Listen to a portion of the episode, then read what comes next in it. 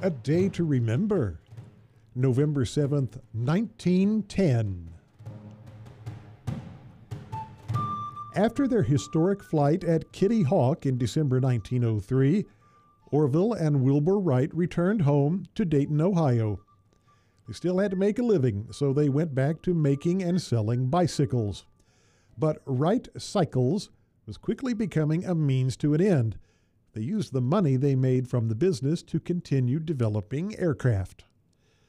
They sold the bicycle company in 1909 and turned to aviation full time.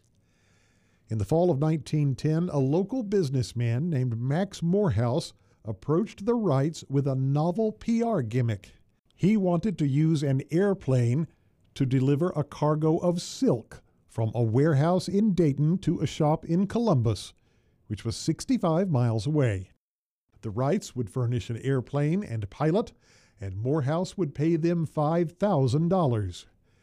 To ramp up the publicity even further, Morehouse arranged for a race between the aircraft and an express train leaving at the same time with the same destination.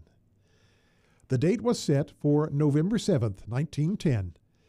The airplane was a Wright Model B, piloted by Philip Orrin Parmalee, who had become a pilot through the Wright Flying School and was a member of the Wrights team that demonstrated airplanes all over the country.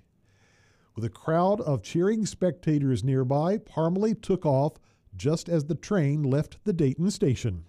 Parmalee covered the miles to Columbus in 57 minutes, far outpacing the train and setting what was at the time a new world speed record. Max Morehouse had been looking for publicity and he got it. But his stunt also added a new dimension to aviation giving birth to what is now a $6 trillion industry.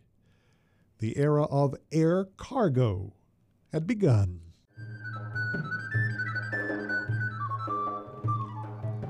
A Day to Remember is a production of KUCO at the University of Central Oklahoma.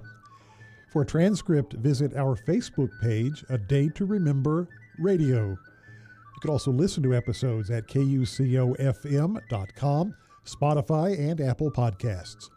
For a Day to Remember, I'm Kent Anderson.